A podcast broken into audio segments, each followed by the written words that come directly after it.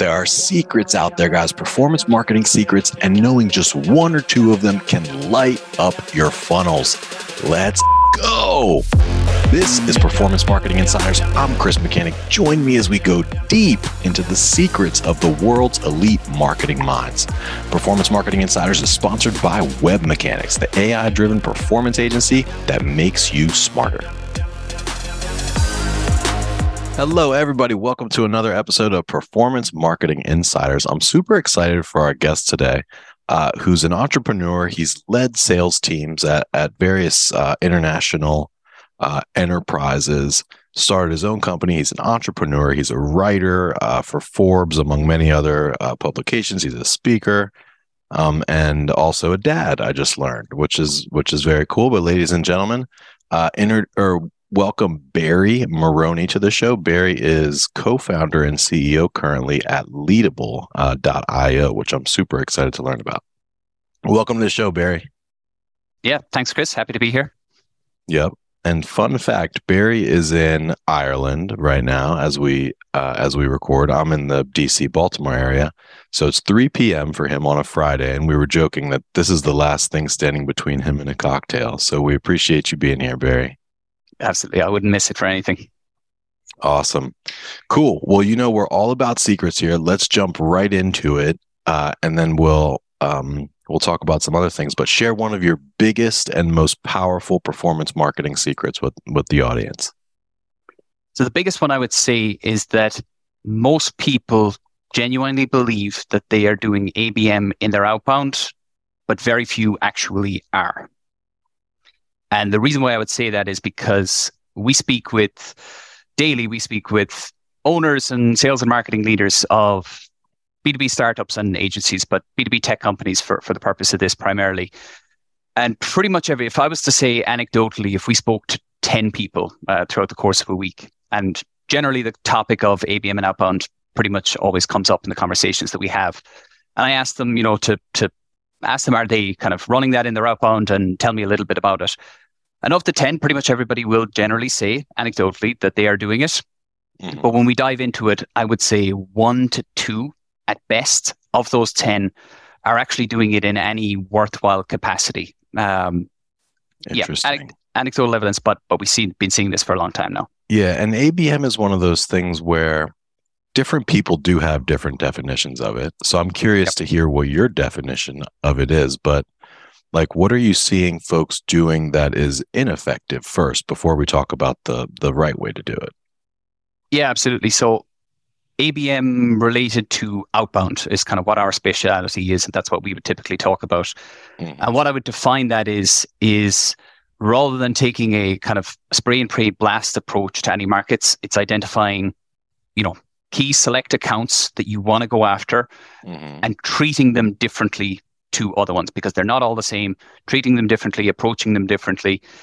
Where I see it primarily going wrong, and I will say I've been as guilty of this as anybody else. So if, if I was asking myself now that question two years ago, I would have said, yeah, we're doing ABM and our outbound, but we weren't. We were doing, I think, what a lot of other people were, but we thought we were.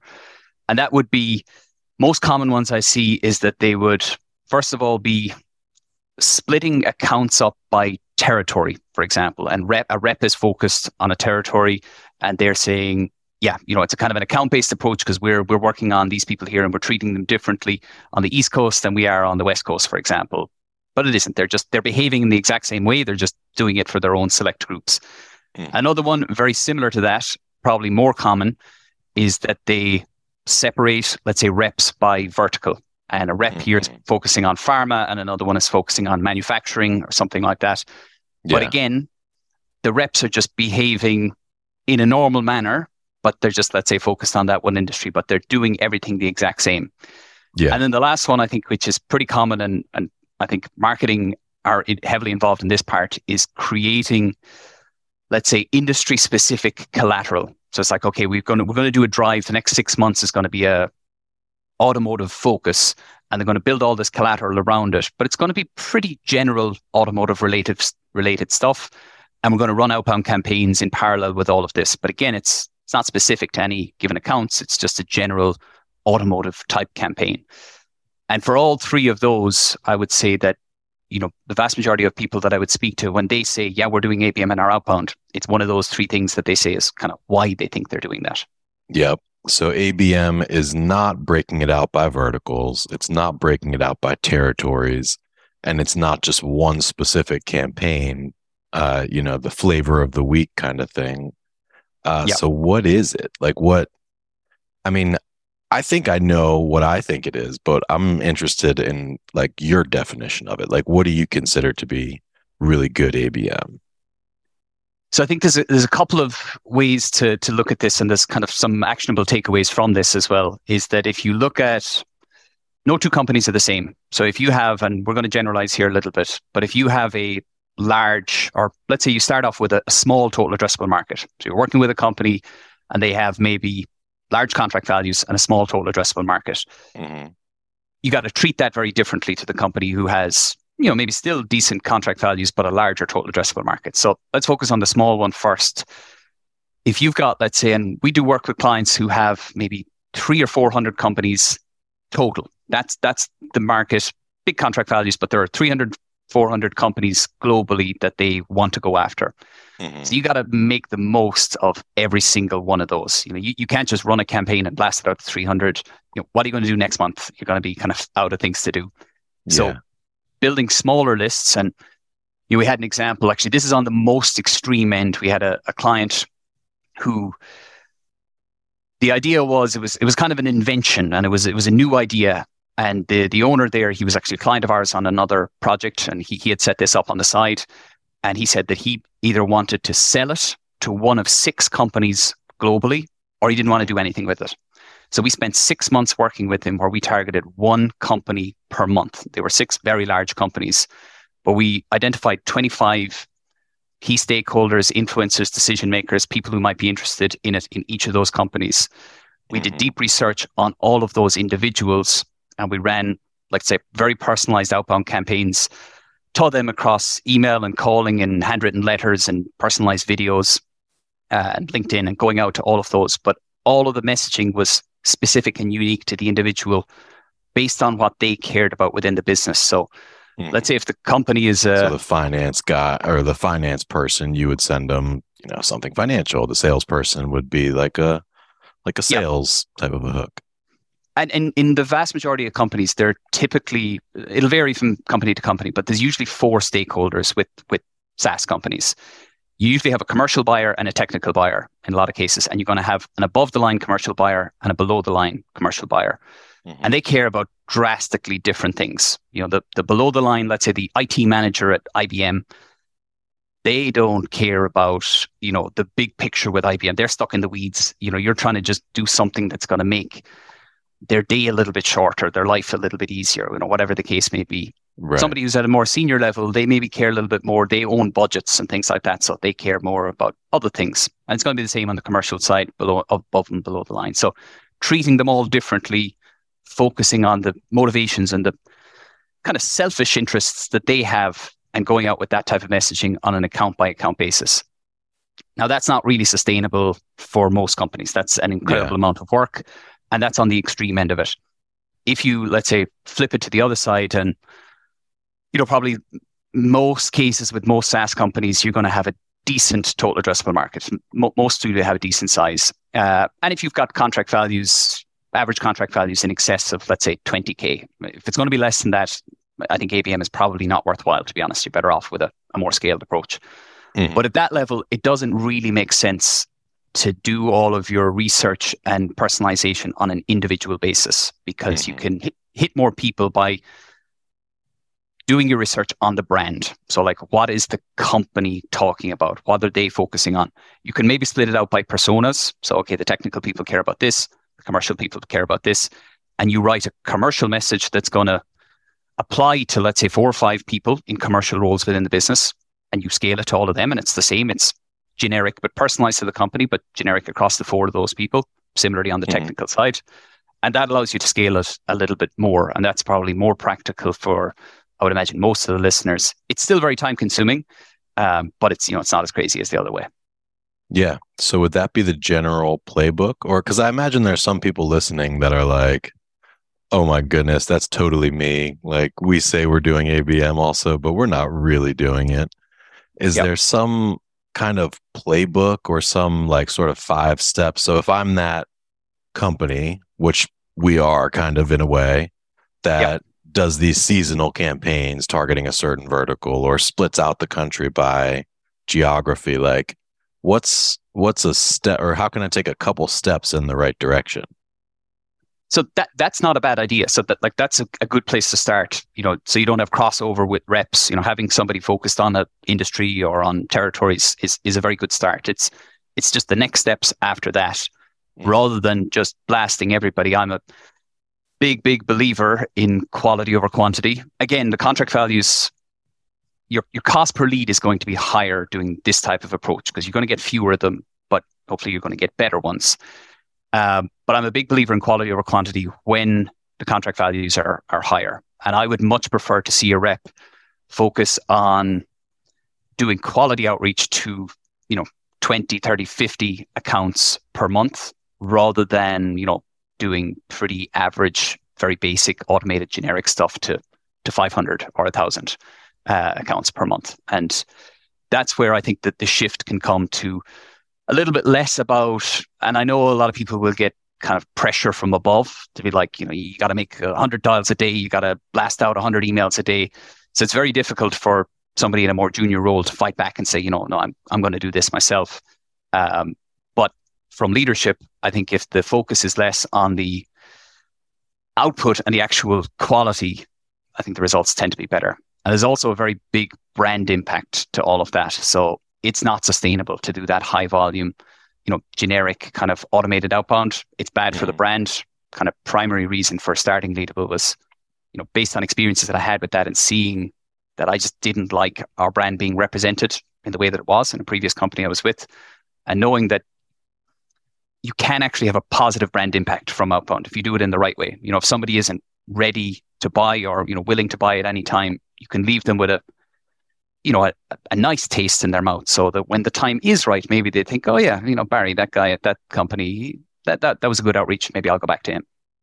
Yeah. It's funny because there's a lot of folks listening, probably even some executives listening that are like volume, volume, volume. Like, what? You're only going to be talking to 30 to 50 companies a month?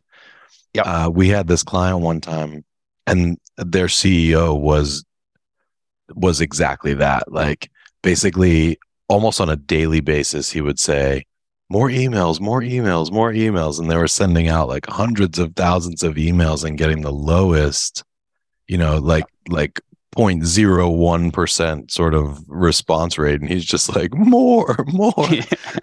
and I'm like, man, take it easy. Yeah. Um, it's not working. so, yeah. uh, so that's interesting. I want to talk about Leadable um, a little bit, but I want to also bring up one last point on ABM and see if if you have some kind of a cool solution for it. Hmm. So, true story. Uh, we have not really done much ABM for ourselves historically.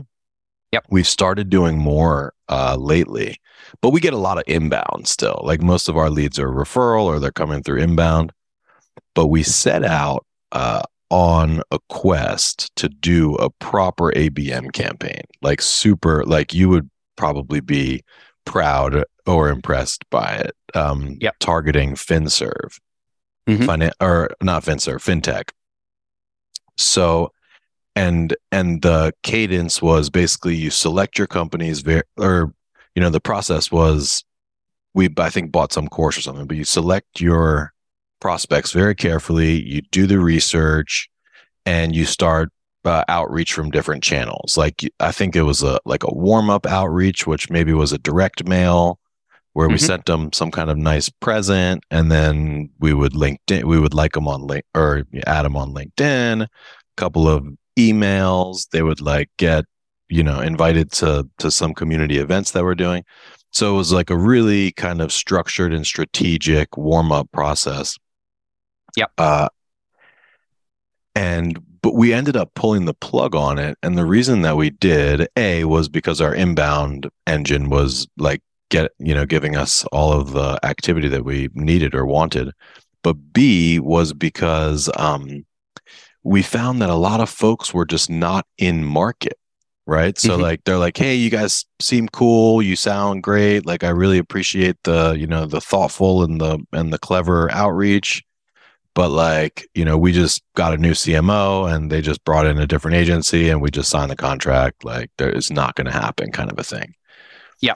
so how do you respond to that? Like because in any given segment that you want to target only a small percentage of the companies are even in market. Like they you know wouldn't even maybe consider your solution. How how do Yep. you tackle or approach that? So you're not just like you know sending emails to companies that like you, like Yep. literally can't or won't buy no matter what Yes, and you're you're 100 percent right there. It's like they say, I don't know, not proven, but like three percent timing is everything, and three percent of your audience will be in a ready to buy, thinking about buying kind of mode when you're reaching out to them. So what we do with this type of outreach is we, if we've got a list of, let's say we want to run a campaign and there's 50 accounts on this campaign, and let's say calendar year timeline, we started on the 1st of January. They would start off in what we call a primary campaign first, and this runs for six weeks. And during that time, they're going to get one email per week for those six weeks, all very personalized to them.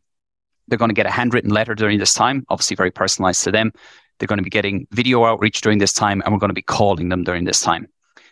When those six weeks are up, you know, there's going to be a decent percentage of people who don't convert. You know, best campaigns in history, there's always going to be a decent percentage who don't convert. We don't want to give up on them, but at the same time, we want to protect the brand. We don't want to spam them. We don't want to, you know, ruffle any feathers and annoy people. So we give them a 30 day break after those six weeks are up, and then they go in a drip campaign. And that's much softer. So this is typically one email per month over a six month period.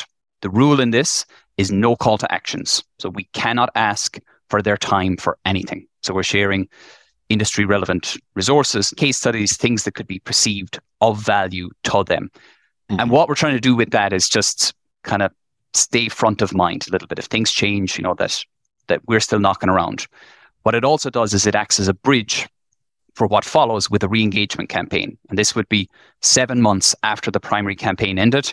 And this is more like the primary campaign. And let's say we, you know, we started in January, we're now in, you know, kind of August, September kind of time when this uh, re-engagement campaign is running. And this is more like the first one. We wouldn't bring personalization back into it. It's not worth it at that stage, but it's all a little bit closer together. The call to actions are back and we bring the calling back into it. So it's a mm-hmm. kind of a, you know, maybe we did very good outreach in January, but maybe they started working with a new supplier in November and they just didn't care, don't want to think about it. But maybe Right. in August, you know, they are. And by doing that, so we we build that. That's your first, let's say, 50 accounts that you're targeting. But while we're doing that in January, we're building the next campaign. And on the 1st of February, the next batch of 50 accounts, they start their journey. And then 1st of March, the next one do it. So the idea with that is kind of sustainability with a total addressable market. You know, rather than blasting everybody up front at once with not particularly good quality outreach, it's building quality campaigns month over month. So you get that compounding effect because you add to the pipeline, but you don't take away from it. And it's quality at all stages. Interesting. That sounds actually really uh, thoughtful and and clever, and I imagine it could work. Do you ever say in your messaging like, "Hey, if you're not in market to buy, like just let me know, and I'll I'll, I'll unenroll you." Yeah, so we try to be very, very soft with all of our call to actions. Uh, you know, you can, and I look back and cringe a little bit actually. I looked at like some of our early campaigns from like three years ago, and we did all this great work at the beginning of an email. Let's say it's all very bespoke, all very personalized to them, and then the last sentence is, you know, not as blunt as this, but like, you know, give me 15 minutes of your time. It's like it's you know, we're being all nice, and then we're just like salesperson right at the end. Whereas we've kind of flipped that now, and we typically end with kind of look, happy to have a chat whenever. Either way, best of luck with that thing that I mentioned earlier. So it's much softer, a little bit less salesy, and we're playing more of a. I think outbound sales is becoming more and more of a marketing play. Then it's obviously a sales play, but a marketing play as well. When you do it in that manner, and you're, you know, trying to build that positive brand impact, and you're not just hounding for quick wins by like you know spamming everybody incessantly right off the bat. Yeah. I agree with Um, that. I agree with that. You can kind of like sense that uh it's not a desperation, but like when you when people are just like going too hard, it's like you can you can feel that energy. Yeah. Yeah. Um I like that that last line either way, like good luck with this or that. That's a pretty good one. I've had success uh in terms of the call to action with I can carve out. So if you say I can carve out 15 or 20 minutes, it's yep. like, oh, I'm super busy. Like I might be able to carve it out of my schedule. Yep. Got to be very intentional with every every word that's used in every email has always got to be a lot of psychology that goes into, you know, every call to action, every sentence at all times. Awesome. And well, that was really, really useful. I think lots of people are on this call right now, like nodding their head and saying, yes, we absolutely have to do that. Uh, and I think that your your sequence, the way that you set the sequence up, where it's like six weeks on, 30 day break, like six weeks on, somewhat aggressive, 30 day break, and then six weeks on uh, on the the drip on the back end. I think that's a really good uh, like sequence from the macro view. Yeah. And then the idea of enrolling 50, I mean, you could probably automate most of that. And then you just are enrolling 50. So it kind of sort of I mean, it's some takes some work to get it to get it set up, but it has the potential to basically just be a lead machine. Yeah. So your first, let's say that primary campaign, the first six weeks, there's a lot of manual work goes into that because the deep research and all of the personalization, all of that messaging would go into that. But you're right. After that, that drip and that re-engagement campaign is is relatively automated, and that's admittedly you will get the vast majority of your results from the primary campaign but you do pick up you pick up a worthwhile enough of the other ones from from kind of the drip and the re-engagement. And a bit of work up front to set it up not a huge amount uh, but then after that yeah it, it runs pretty automated. Nice. One other thing that i want to show you actually and i, I don't have i just have this right here. Uh, I hadn't actually thought about this but this is extreme abm um, this is kind of expensive and i wouldn't um, an idea like this is always going to be expensive, is what I mean. And I wouldn't recommend it for everybody. But if you have very large contract values, an additional direct mail piece, so something along these lines. So you'd have this like arrive to the individual, your adventure begins, kind of intrigue, you know, what are they thinking? And then they would open it up. And in this box, for example, they get uh, a couple of things in here. So first thing is this kind of old timey paper with a wax seal on it, which is a nice touch. And the oh god, I just ripped it there. And then a kind of a walkthrough of like what to expect. So what's in the box, kind of oh, a little bit of a mystery. But then this is the cool part. So they open it up, and in here is an old Nintendo style cartridge case.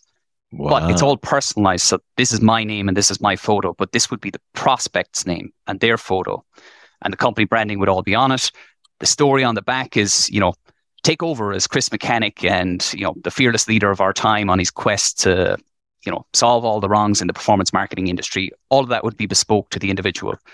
They open it up, Nintendo style cartridge case in there, all very premium. Again, all personalized with the name and the face and all that kind of thing. What? Don't tell don't me you need, can actually play it. Yeah, so you don't need a Nintendo to, to go and play it. That would be a bit extreme. But they go to the website. So they would go to your website and you would have a dedicated page on the website. There's an iframe there. The game exists within that iframe. And they take over and the characters there and your face is in the top and your name and all of this personalized stuff is in the game. And they are going and they're competing or they're it's a very easy game, runs for about a minute. You get past a couple of baddies along the way and you get to the boss. And the boss is your number one competitor. So let's say you're trying to reach out to the VP of marketing at HubSpot. The boss is Salesforce and you got to get past this boss and, and you lose. The, the boss kind of takes the key and runs away. But all hope is not lost because you can, by selecting, clicking here, book some time on Chris's calendar to see how you can, you know, beat Salesforce in the long way. Uh, so that's kind of just another. This is pretty new for us. It's very new for us actually, um, but it's another way of strategically going at you wouldn't do this for everybody um, right. but going after high value accounts where you know that you're willing to spend a little bit more to catch their attention doing something that just nobody else is going to do to, to get in front of that person yeah that's very clever um, so once once they're on the website playing the game the the boss like actually somehow looks like Salesforce? Like what? Like is just like a Salesforce logo on there, or the or no? It's it's like a generic kind of it's it's like in an Indiana Jones adventure kind of theme. And it's just a generic kind of boss, but the name is there. You know, it's like a oh, I see, and it's almost like a you know, it's a two D platformer, and up here it's like Chris Mechanic, and you got your life bar, and then you got Salesforce and their life bar. Oh, I see. Gotcha. Them. And then like it prompts you to say, okay, go and book a meeting with you know Chris or whoever's going to take the call from there. Wow. That is definitely clever. I mean, it would definitely get attention for sure. How do you do that? Is that something that you guys like built yourselves or is that a tool that you use? Uh, so it's it's a partner that we're working with who are kind of so we do all of the personalization parts for it and we have it as part of the campaigns that we would run and then we have a partner who executes on actually you know shipping and delivery of the boxes and the game and stuff like that interesting interesting cool can you say who it is or is it yeah yeah no no no absolutely not. The, the company is called outboundless. Outboundless. Interesting. Yep. cool. Well, let's talk about your company a little bit. Yeah cool. Um so yeah, Leadable is a it's an outsourced sales development agency. I I don't really like to be grouped into the lead gen agency world, although technically that is what we are. Um, but it has, you know, our our industry has a pretty bad reputation, to be fair, and for good yeah. reason. You know, there's a lot of pretty bad operators out there. Uh, we do it in a very different way. So, forgetting about the kind of high volume and the, the real inspiration for starting this came from a couple of sources one kind of earlier in my career as a full cycle kind of outbound rep, knowing that when I took that approach, when I would, let's say, identify 10 companies and say, okay, I'm going to go after these 10 and I'm going to do research and, you know, do my best with them, that it worked well, but I, I couldn't consistently do it. And I did it in spurts. I might do like 10 this week and then I mightn't do it again for two months, for example. I might be busy with other things. So I couldn't cons- consistently do it and I definitely couldn't scale it. As a head of sales, then trying to build out outbound teams without economies of scale is an impossible task. So, you know, the idea behind the SDR outbound function works, although we've seen a lot of kind of negative PR in layoffs at the moment. But in theory, it does work with economies of scale. You know, team of 10 reps, dedicated manager, full tech stack, all of that. But when you've got one or two reps, I learned this the hard way that, you know, who's going to manage them? You know, probably somebody who shouldn't be. And it's going to be very time consuming the cost per lead just doesn't really work because there's a lot of attrition in the role, a lot of attrition in the role with the kind of outbound rep. Uh, and you got to buy all the tools and the tech. So I realized, okay, there's an issue here. So I went and used a couple of agencies myself. And this was the real eye opener because I saw kind of what the model was, where I had the same experience twice. I won't mention the names of the agencies, but they were reputable ones and they were premium priced. Um, but we had the same experience where we had the onboarding, you know, this is who we want to target, this kind of messaging, all of that was fine. But then we just lost visibility. We didn't know who they were talking to and what they were saying. And what they were doing in both cases, what I then came to learn was the model globally was build big lists, thousands of people, dump them all in, spray and pray, quick wins for the order of the day. And it was only when the first lead was actually introduced to us that we we saw the thread of messaging because they made the introduction and it just wasn't our tone of voice at all. It was really pushy, really persistent, really salesy. And you know, I, I just couldn't forgive that part of it. I wasn't willing to accept burning 999 people to get one person, but you know, they were more than happy to do that. So I realized that there was obviously lots of companies out there who couldn't play that game, maybe particularly ones who had smaller total addressable markets and larger contract values that just, you know, they'd be out of people to talk to in, in a month or two if they played that. Mm-hmm. So yeah, started Leadable kind of to, to solve that issue. And we run much lower volume, kind of ABM style outbound campaigns to, to very select groups. Well, that's awesome, man. Well, congratulations. It looks like you guys are doing well. Only three years, but you've been, um, you've already got a pretty sizable team, it looks like. Yeah, yep. It's it's it's been a good run. Uh, we've got 30 in the team now, uh, actively recruiting for a few more roles. And yeah, pretty happy with with how it's going. I think we've got a good process down. Always iterating and trying to improve, but it's uh, it's going pretty well.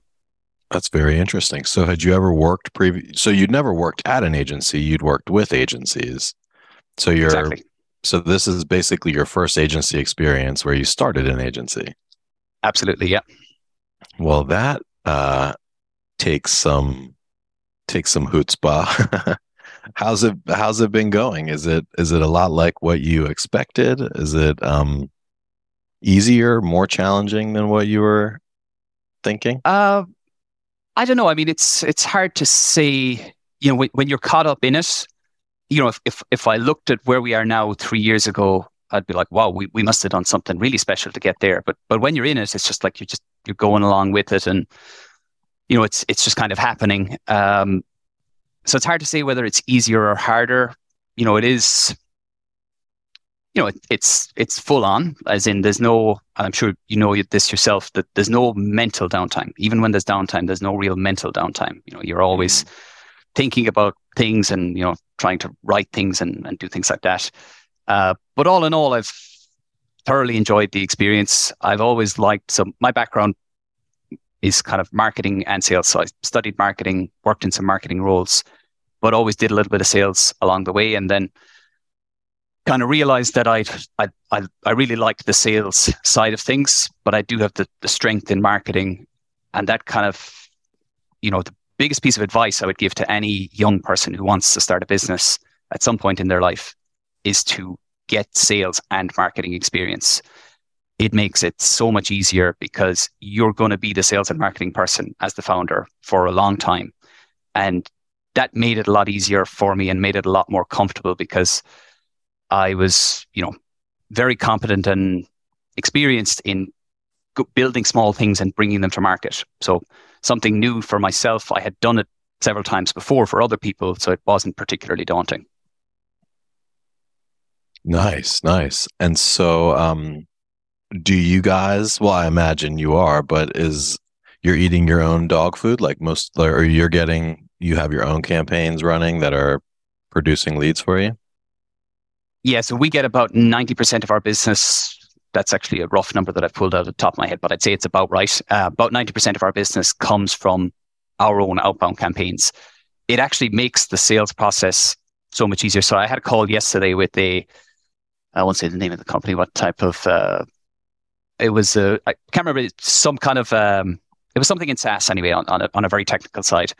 But we had the prospect replied six weeks in and we had been in touch with five key stakeholders for six weeks, full on. Nobody had replied.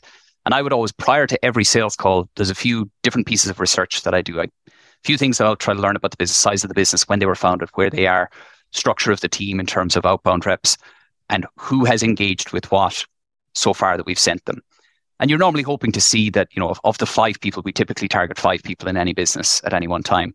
You're hoping that a few of them have seen some stuff and maybe clicked through. And when I went through the process of doing this before that call yesterday, I saw that four of the five had been like crazy engaged, loads of clicking through, you know, watched loads of videos, done loads of things. So I thought, okay, this this is a hot one. And you know, went through the normal pitch, and at the end of it, uh, the guy on the call, he was the VP of sales, was saying, you know, sounds very positive, and I know already that I have executive buy-in because the CEO had actually prompted me before this call to said, you know, I, I want to hear about that. So it makes our sales process. So like leads, we can we have a much higher conversion rate on leads that we get from our own source as opposed to like a you know a random inbound lead because the yeah. person has been through they've experienced what their prospects are going to experience. Um, so yeah, we, we get pretty much everything, the vast majority from from doing what we do. Interesting. I'm curious to know what your own campaigns are like. It sounds like what I heard just now is that you you kind of sort of pre-sell. Like I bet your campaigns are part educational, part you know, part positioning and differentiating, and part uh, expectation setting. You know, part answering frequently asked questions. Is that kind of it? So they they show up at the sales call and they're like, "Where do I sign?" yeah, like it's it's uh, again, I'd be a very very big believer in, and probably you know one of the biggest areas where people go wrong. Now, I will say, so we are about 50% of our portfolio are B2B tech companies, and about 50% are agencies, marketing agencies, PR agencies, creative branding, stuff like that. On the B2B tech side, for the most part, the unique value prop, they're, they're pretty clear on it. And usually it's focused on a problem they solve as opposed to the solution itself. Agencies, I, I can't say the same, bit of a generalization, but for the most part, they want to say, oh, you know, you should work with us because we work with Red Bull, Nike, and Coca Cola. So therefore, you should work with us. But people don't really care about that, you know, because everybody says something along those lines. So focusing, and we like lean into this very heavily with our own outbound campaigns, focusing clearly on the problem. And in a lot of cases, trying to preempt the problem that they don't know that they yet have. So, for example, a very common campaign that we run weekly is we identify companies who are recruiting for outbound reps. And particularly ones, we look for ones who don't currently have any because they've thought, okay, we'll go and we'll build an SDR team, or we'll actually worse still, we'll, we'll hire an SDR. And they haven't really thought it through in a lot of cases. You know, they haven't realized that really they need to hire five or six and a dedicated manager, and they need to spend probably, you know, 20, 30, 40K on a tech stack. So we go with an educational piece. We try to be, you know, you got to thread the line of not being condescending, but at the same time poking the bear a little bit to be kind of like in a subtle way, like, have you actually thought this through? Uh, you know, these are some of the problems that lie ahead. If not, you know, I'd be happy to have a chat, that kind of thing.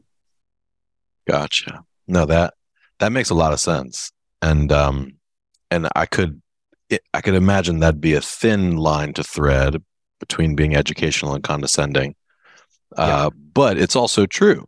You know, if it's your first if it's your first outbound rep that you're hiring, you should probably hire at least two and you will need to manage like someone will need to manage them and there will and and i bet a lot of folks don't think it don't think it through fully so that's actually an interesting technique i was as guilty of that as anybody like that that was as the second reason for starting the business was because i found myself in that position where several months in and you know it was actually going okay with a rep and then realizing we didn't think this through like this isn't even if they hit their targets you know, it's it's not going to be sustainable. The cost per lead is too high when we consider everything else that goes with it. That's awesome, man. So, can you think like, have you run any campaigns? And maybe it's the one that you're doing for yourself, but are there any like real standout, just like big win success stories that you can think of um, for your? It could be for a client or for um, for yourselves that you can kind of just like let us know kind of like if you're feeding a hundred or a thousand companies into this machine like what kind of overall response rate and performance can you expect on like on the best days? So you'd be hoping for between 5 to 10% of the accounts that go in turn into like active conversations. You know i would say you know the word lead or mql is everybody defines it differently. So i would just say that people who commit to a time and turn up to a call and say, yeah, okay, I want to hear more. Um, five to 10% of the accounts going in is kind of what you want to see. There are cases where, you know, we have clients where that could be one or 2% and they're very happy because the contract values are, you know, 500K, million dollar plus. So cost per lead is a relative term. And then there are cases where, you know, in some times, you know, all the stars align and some campaigns just go incredibly well. Uh, one example that I can think of off the top of my head was an agency that we work with um, where they were targeting up and coming like challenger drinks brands, so challenger alcohol, gin and whiskey brands and things like that. Now, one of the reasons why this worked well is they, they were smaller companies that they were targeting, but they had the potential for decent, you know, retainer values for, for them at the same time. But going after those smaller ones, when you are, I always say that if, if your if your audience is owners, they're the easiest people to target. Definitely. Okay. Owners of, let's say, you know, Facebook or Twitter or IBM or something like that. Forget about that. You know, you're not going to get through to those. But if you're talking about owners of regular companies, if you have a compelling message, they will read it. You know, it's it's not like somebody who's mid-level in a larger organization. They'll just, you know, if, if it's not relevant to what they're doing right now and it's not going to put out one of the seven fires that they have going on, they're probably just going to bin it or whatever. But when campaigns run to owners, and I would say, you know, if you're talking 500 employees and below, that's definitely a very clear audience that we can go to. You can get the best results. And in this particular one, like the metrics were insane. They were, it was a total outlier, but it was like 92% open rates or something like that. Something like 36% or 50 something percent click rate, 36% response rate, something like wow. crazy, crazy numbers. Now, total outlier, but crazy, crazy numbers and it just shows what is possible with the right, you know, when all the stars do align. A lot goes into making that happen, obviously, but that's yeah, and it sounds like get to. some of the keys to success in that campaign and fill in any blanks or correct me if I'm wrong, but targeting it sounds like you're you're not targeting massive whales, like you're targeting, you know, small to mid-sized companies where the owner is pretty accessible. That's one clear one. Um, yep. it sounds really specific as well, like just, you know, challenger drink brands, for instance, like very specific. Uh, what else? What else would do you think that I'd made that one go gangbusters? So I, I, like the, the reason for that one is because and, and that wouldn't be the norm for us. So we typically target much larger businesses. The the nature of our model clients that we work with typically target enterprise, and that's what we go for with them. But in this case, what made it go so well is that the the owners of these brands. So when you're targeting an owner of a smaller brand, when you're doing your research and you're writing your personalized and relevant messaging, they're going to care about a, a lot of different things. So you have a lot of things that you can talk about. So let, let's say I was reaching out to you about, you know, something that was going on at, at WebMechanix. You're going to be involved in it in some way. You know, you're definitely going to know, even if other people are doing it, you're going to know you're going to have played some role in it. And it's going to be relevant to you. But for example, let's say you're reaching out to, I'm picking on IBM here, but let's say IBM and you're looking for things that are relevant to this particular IT director that you want to contact. It's not that easy. You know, you're you're like we look for this, let's say that IT director and they're in Salt Lake City. We're looking for specifically stuff that's going on in and around that area that's relevant to IT because we think, okay, if they are, you know, head person in IT in that area and there's something to do with IT happening there, they probably know about it. They probably had some level of involvement they're not going to care about a marketing campaign that happened in Paris, for example. Uh, you know, so right. we're not going to talk about that. Uh, but yeah, keeping it always just when it's owners, they care about everything, and they're you know, everything is going to be relevant to them. But when it isn't, and you're targeting larger businesses, doing your best to keep it relevant to you know them and what they care about specifically. Yeah. I mean, it sounds like it's a huge unlock if you can target like the smaller businesses where, because you're absolutely right. You know, I have a hand in most things that happen at WebMechanix, and and any email that is relevant and talking about something current that's happening, like definitely is going to get my attention. Yeah, it's funny though because most companies they'll say, "Oh, you know, we like enterprise, like we like you know the largest ones," but it's like okay, Mr. or Mrs. Client, like, could we maybe go down market just a little bit? yep. Yep. A, a, lot of times that can be, I was guilty of this at the beginning of this year. It can be a little bit of an ego thing at times where we, we developed a separate model toward the end of last year that in, in theory was, was going to be really good, really smooth. It allowed us to control timelines in a, in a much better way. I won't go into the details of what it was. But the idea was they would also unlock much larger companies for us. So our sweet spot now is we target like we work with companies who would have anywhere between 20 and 200 employees would be the sweet spot for us where you know outbound is important but they don't really have economies of scale with the team in most cases. We thought okay we'll go and we'll target companies who have larger outbound teams and will support those teams and that'll unlock bigger companies and bigger brands and selfishly and kind of ego wise just that'd be cool. I'd like to be you know I'd like to be working with those but the reality then, the grass is not greener on the other side because think about how much longer it takes to close those deals, the red tape that you got to go through, and how much more, depending on the circumstances of your business, but how much more are you actually going to make out of them? Is it going to justify as opposed to, for example, if I had a sales call with you today and you liked the cut of my jib and you said, okay, yeah, this sounds good, we could probably close the deal tomorrow. No red tape, you know, deal would be done and we'd move forward a lot to be said for that. So I kind of realized during the summer that okay, I made a mistake here. Let's cancel that idea and go back to like where we found our success and, and keep going that route. Yeah, that's smart. I love that cut of my jib. I've never heard that, but I'm going to be using it. Nice. Cool, Barry. Well, we're almost at time. Let's get you out of here because I know you got a cocktail with your name on it uh, and a date night with your wife. But um, let's go to the grab bag. Quick quick uh rapid fire questions. Ready? Sure. Yep. If you were to start a side hustle, what would it be? Um definitely don't have time for a side hustle, but I would say one thing that I do like doing is is building things. So and not with my hands, I'm definitely not good at that. Uh, but building go-to-market strategies. So consulting in in that type of approach, definitely don't have the time for it, but that would be it.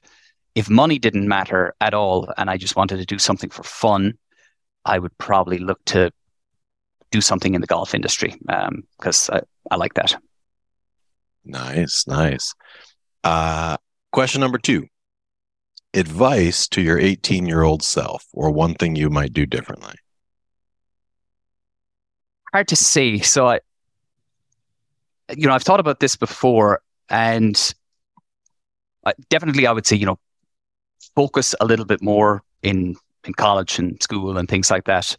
But at the same time, then I think about, you know, would I end up where I am today? Whereas, you know, I know for sure that if I had maybe focused a little bit more at the time, maybe I would have went and went into the big corporate world like straight from from college. And I'm pretty certain that I wouldn't then be here today had I done that because I think it's not impossible, obviously, but I think it's difficult for people to transition from big corporate world to small world. You got to do this on your own. Um, so I had a good kind of school of experience along the way with the companies I worked with, a lot of SMEs and startups. Um, and I kind of wouldn't change any of that. So yeah, kind of skirting the question, but I actually wouldn't change anything because I'm pretty happy with, you know, where things are now. That's the best answer I've ever heard. Thanks. And then number three, that's an e- this is an easy one. You're clearly very busy. I know uh, running agencies is not for the faint of heart. What do you do to stay balanced, or what do you do to blow off steam? Uh, a couple of things. So I've got a six month old daughter. Uh, definitely, you know, it's and obviously working from home remotely is great because I get to see her a lot. So I'll just pop in and out random times throughout the day and just play with her for a little while. And obviously my wife is around as well. So, you know, that is great. And that's a big, you know, stress relief. The other thing I would say is I play golf and golf is great because, you know, no matter what's going on, no matter how busy or you know what stress might be around when you're on the course for let's say four hours it demands like 100% of your attention. So you know I, it's like absolute mindfulness. I would go out and, and play and i wouldn't think about a single thing work related for that time. I wouldn't look at my phone um, and that really yeah that that helps a lot that's an awesome one cool barry well this was awesome thank you so much for your time i do like the cut of your jib um, you, you did a great job. This was this was packed with useful insights. Um, for anyone listening, let them know where they can find uh, find out more about you or Leadable. Yeah, so our website is leadable.io. So that's L E A D A B L E.io. And you can find me on LinkedIn and you know feel free to connect Barry Moroney at Leadable. Perfect. All right, Barry. Well, thank you very much, man. You enjoy your date night. Have a great uh, time and stay in touch. Absolutely. My pleasure. Cheers, Chris. All right. And that's a wrap. Thanks for joining us today. For show notes and other episodes, visit us at performancemarketinginsiders.com. This podcast is sponsored by WebMechanix, the performance agency that makes you smarter, offering AI driven search, paid social, analytics, and conversion rate optimization for financial services, health, B2B, and SaaS brands that know. Hey guys, exclusive for listeners of this podcast, you can get a performance marketing assessment for free. And this isn't some cookie cutter automated report. It lays out detailed, specific things you can do right now to unlock limitless growth and nirvana level personal satisfaction. To claim your free assessment, just go to performancemarketinginsiders.com slash audit and you'll have your customer report within just a few days.